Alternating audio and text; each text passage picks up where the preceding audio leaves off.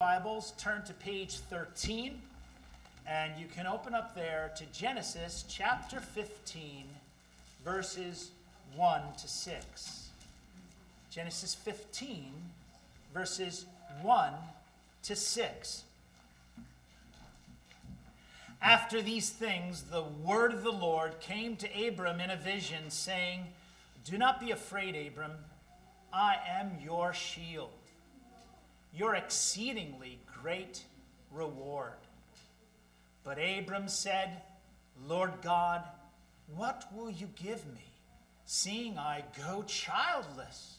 And the heir of my house is Eliezer of Damascus.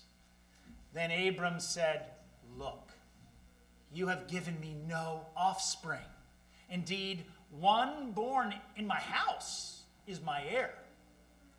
And behold, the word of the Lord came to him, saying, This one shall not be your heir, but one who will come from your own body shall be your heir.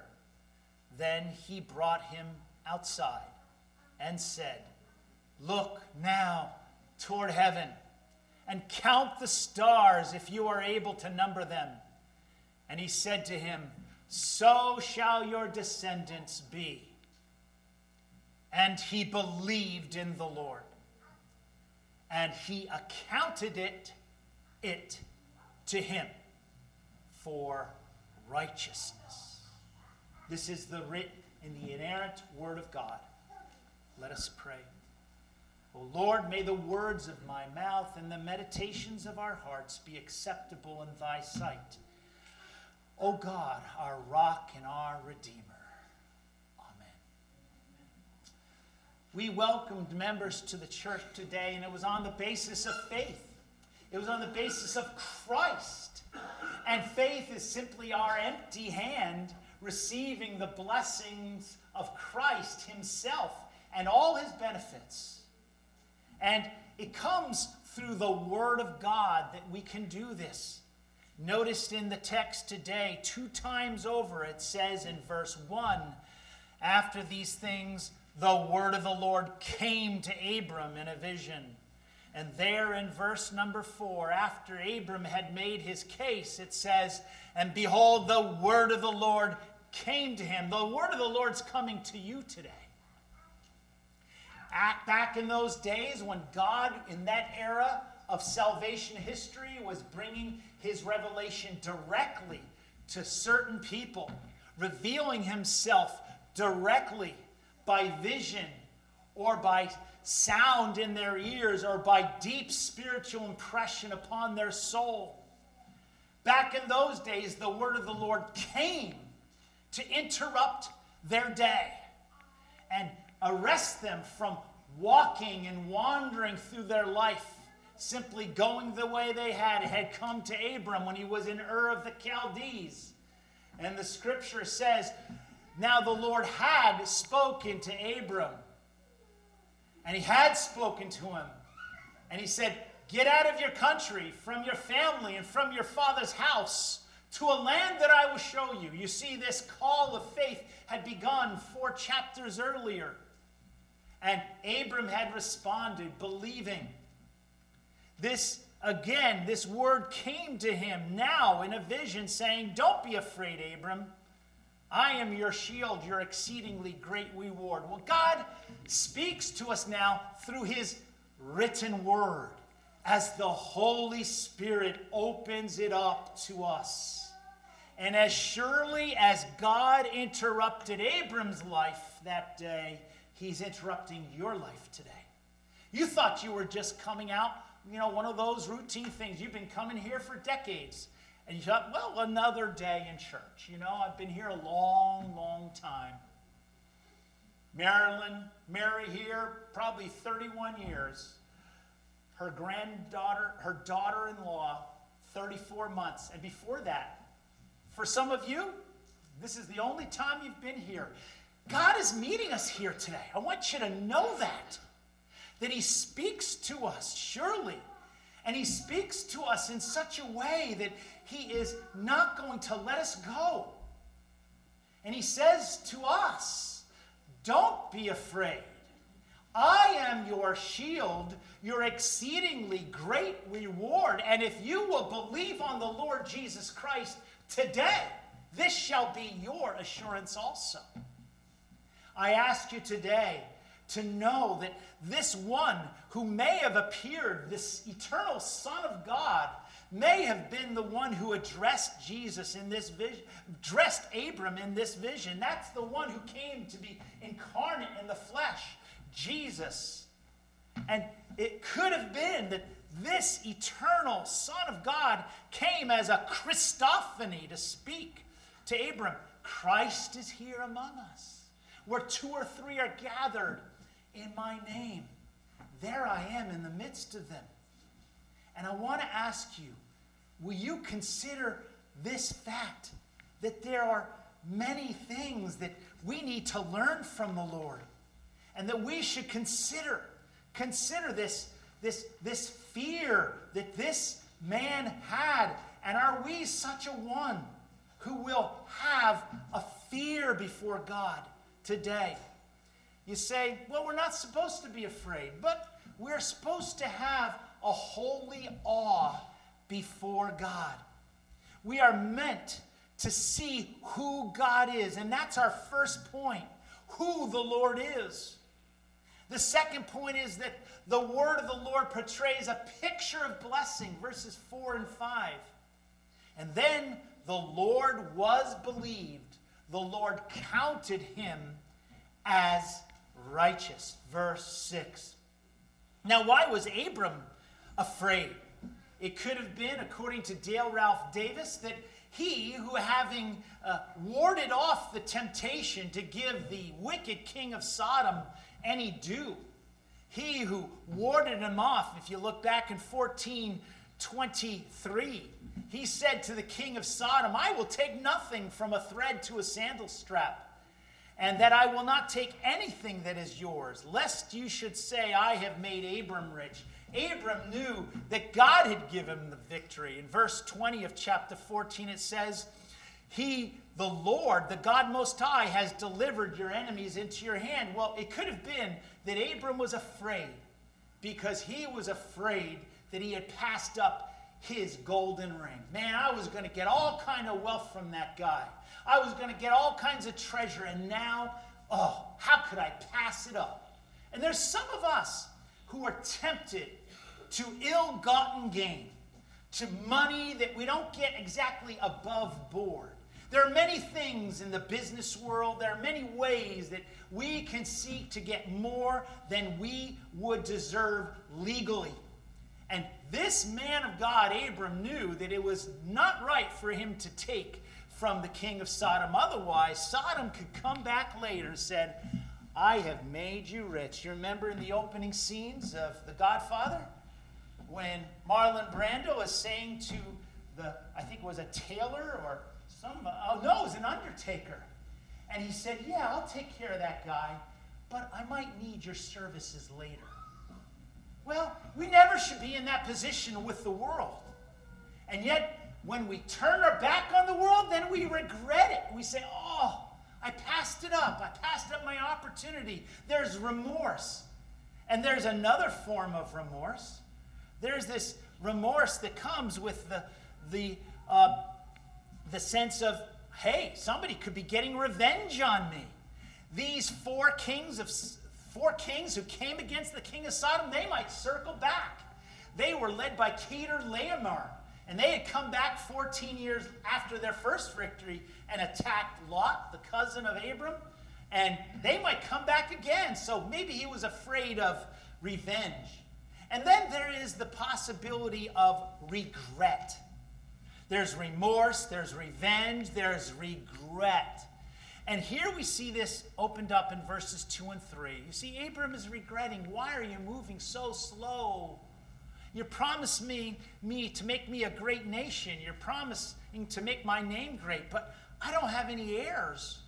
This servant, Eliezer of Damascus, he's my heir. I, knew that little kid from a, a child. Actually, he was born in my house to his mother, who was a servant of mine, God. And now he's growing up and he will be my heir. Is that really what you're planning on? there's a sense of regret, but there's also this sense of holy fear.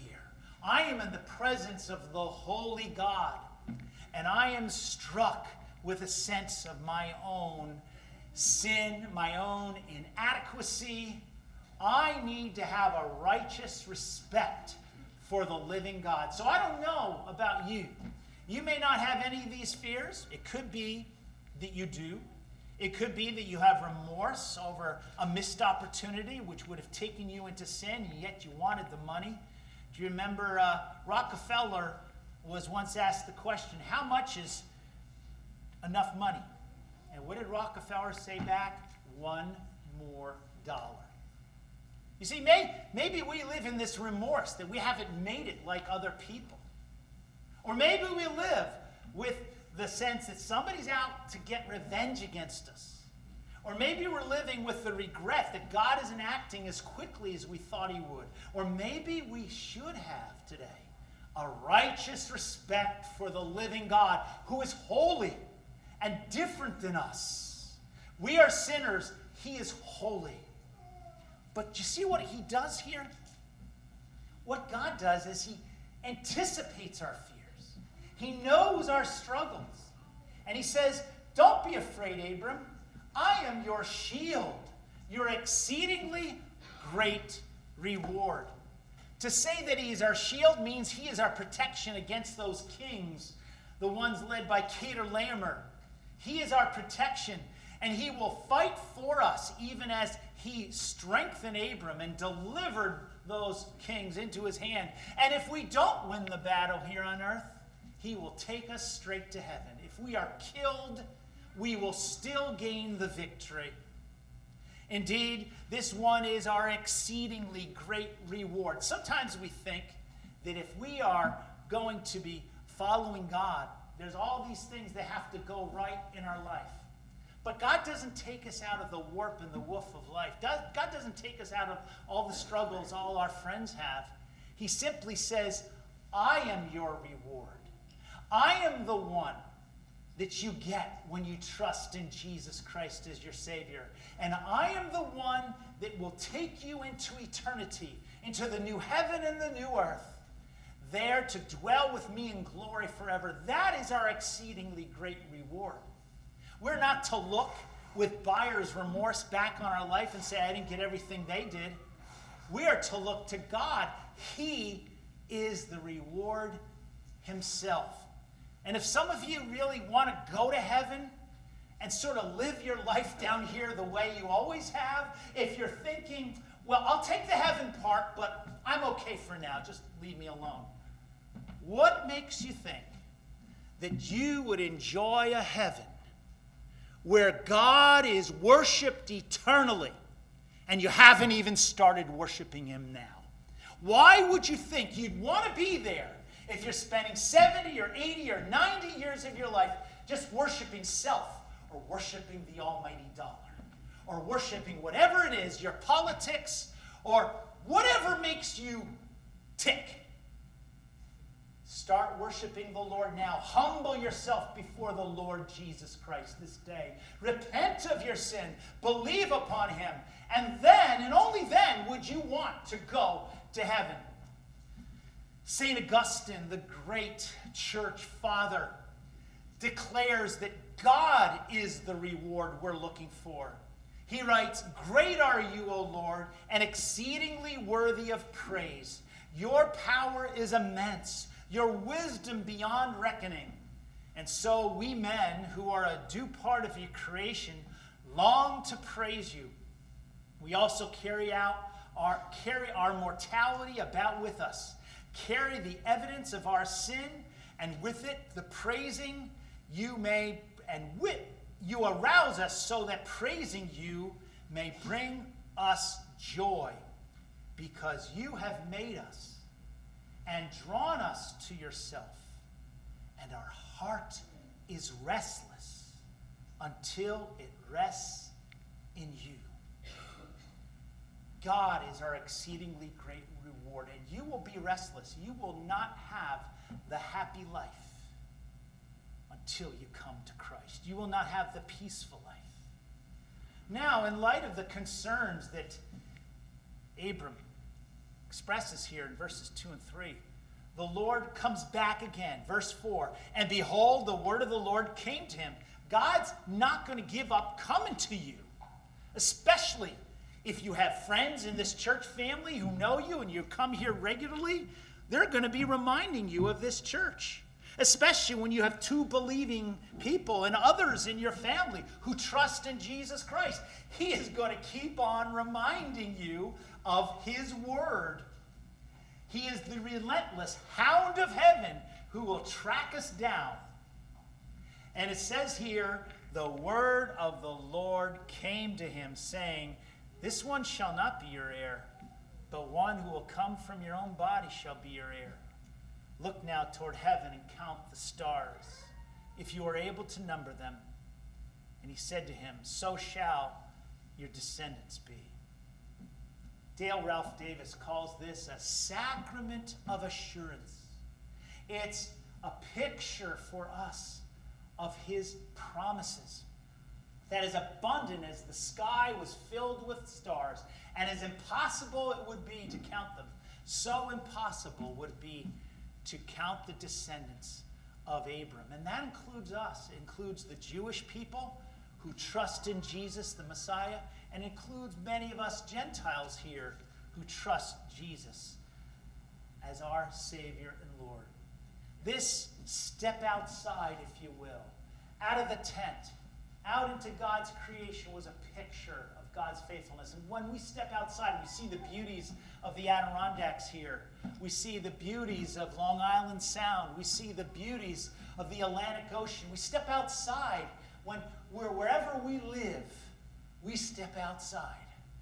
And we see the glories of God's creation, but the glory of the cross is even greater.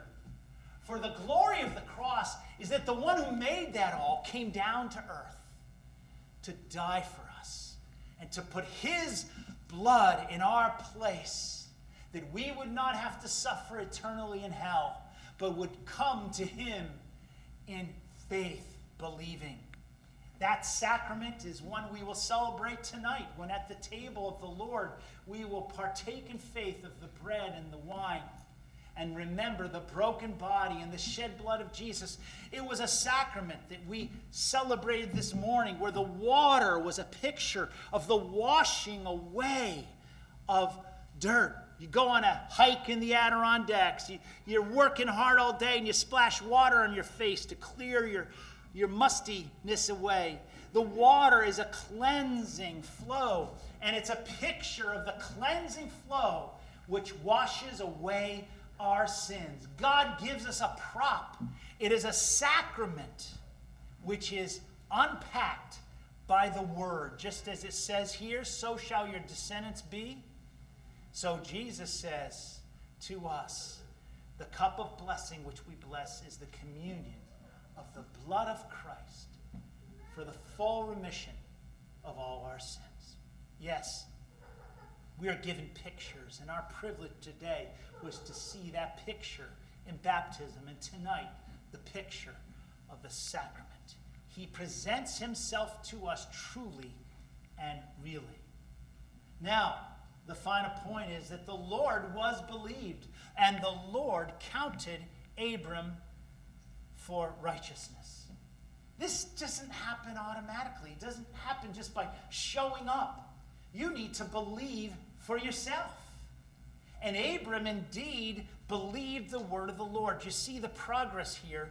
The word of the Lord came, verse 1. And then in verse 5, verse 4, the word of the Lord came to him. And then in verse 6, it says, And he believed in the Lord.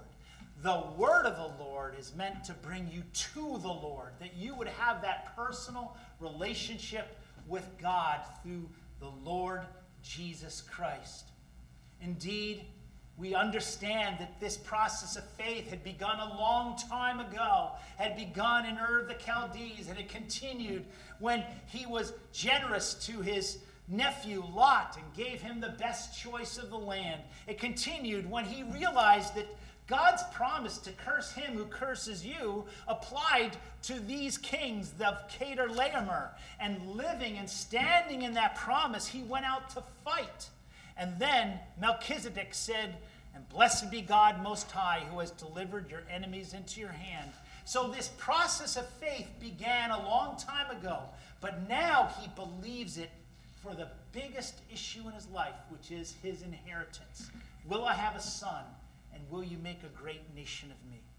And so today, I want to call you to faith because it is only believing upon the Lord that you can be counted righteous. You don't get totally cleansed up. Your life doesn't become perfect until you get to heaven. But even before heaven, you are counted righteous here and now when you trust in Jesus Christ as your Lord. The biblical faith looks away from self and looks to the Lord. And we trust Him.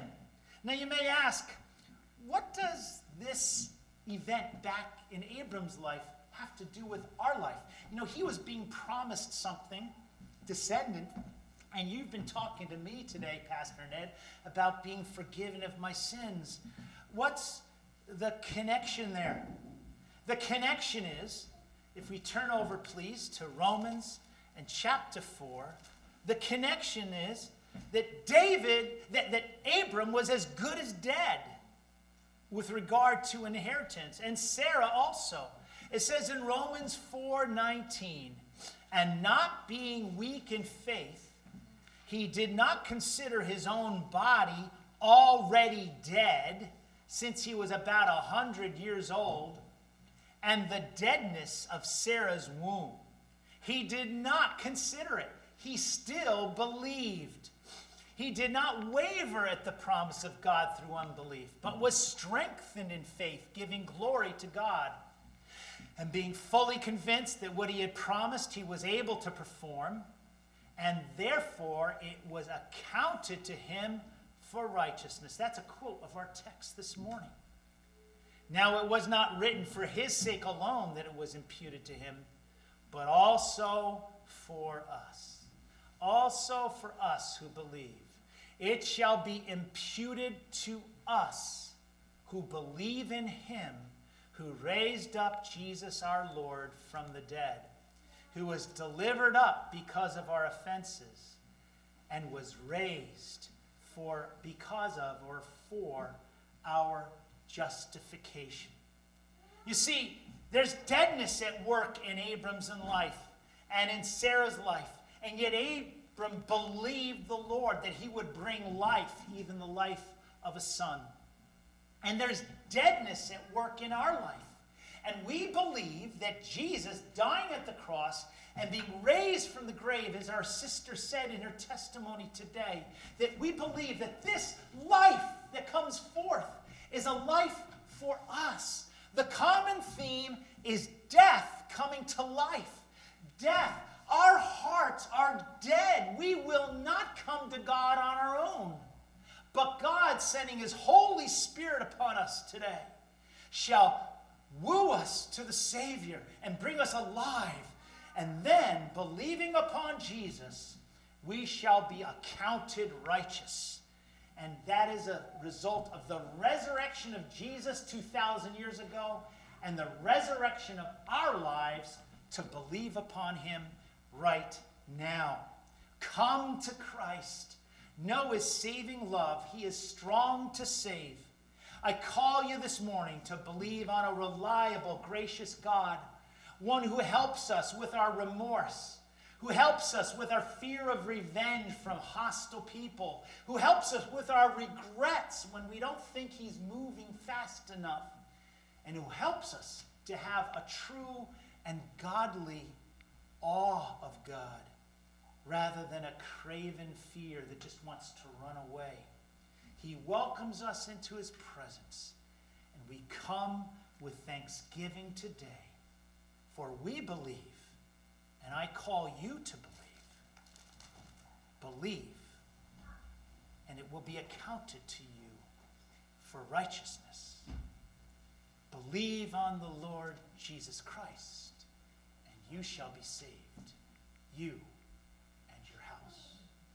Let us pray. O Lord God, come this day. Save us. Come to us again and again with your word. But let us not pass up this moment when you have come to us and you call us to yourself. You are our shield. You are our exceedingly great reward. We pray in Jesus' name.